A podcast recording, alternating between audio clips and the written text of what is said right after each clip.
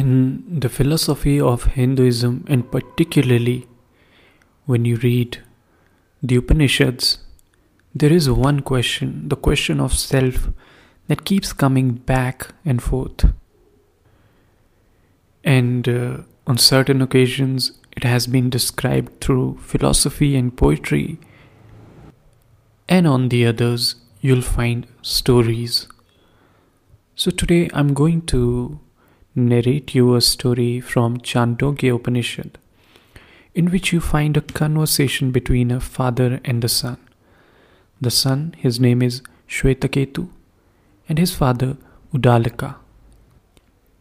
And if you follow their conversation, if you understand it, you'll find the idea of self, the idea of probably supreme self, God.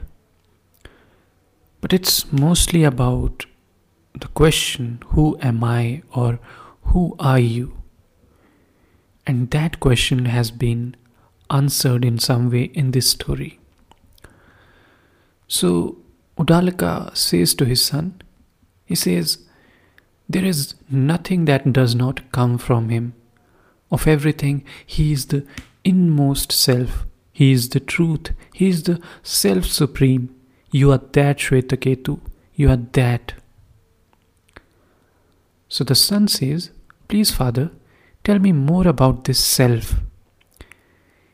Yes, dear one, I will, Udalaka says to him. Strike at the root of a tree. It would bleed, but still live. Strike again at the top. It would bleed, but still live. The self as life supports the tree, which stands firm and enjoys the nourishment it receives. If the self leaves one branch, that branch withers. If it leaves a second, that too withers. If it leaves a third, that again withers. Let it leave the whole tree dies. Just so, dear one, when death comes and the self departs from the body dies, but the self dies not. There is nothing that does not come from him.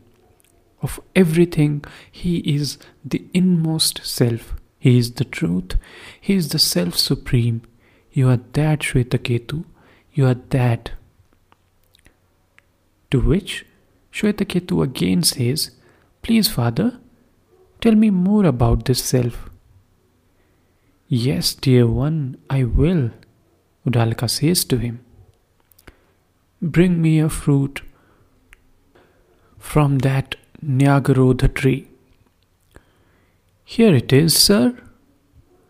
Break it. What do you see? Nothing at all. That hidden essence you do not see, dear one. From that a whole Nyagrodha tree will grow. There is nothing that does not come from him. Of everything, he is the inmost self. He is the truth. He is the self supreme. You are that, Shvetaketu. You are that. Please, father, tell me more about this self. Yes, dear one, I will, Udalaka says to him, place this salt in water and bring it here tomorrow morning. The boys did so. Where is the salt? The father asked. I do not see it. Sip here. How does it taste? Salty, father. And here and there. I taste salt everywhere. It is everywhere, though we see it or not. Just so, dear one, the self is everywhere, within all things, although we see him not. There is nothing that does not come from him. Of everything, he is the inmost self. He is the truth. He is the self supreme. You are that, Shvetaketu. You are that. Please, father, tell me more about this self. Yes, dear one, I will, Udalaka says.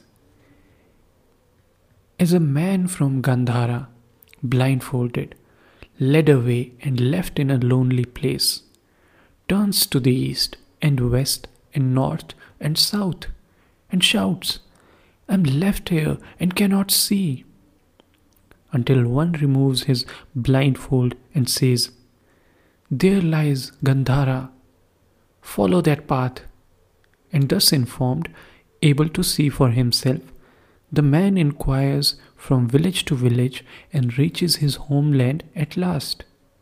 Just so, my son, one who finds an illumined teacher, attains to spiritual wisdom in the self. There is nothing that does not come from him. Of everything, he is the inmost self. He is the truth. He is the self supreme. You are that, Shvetaketu. You are that.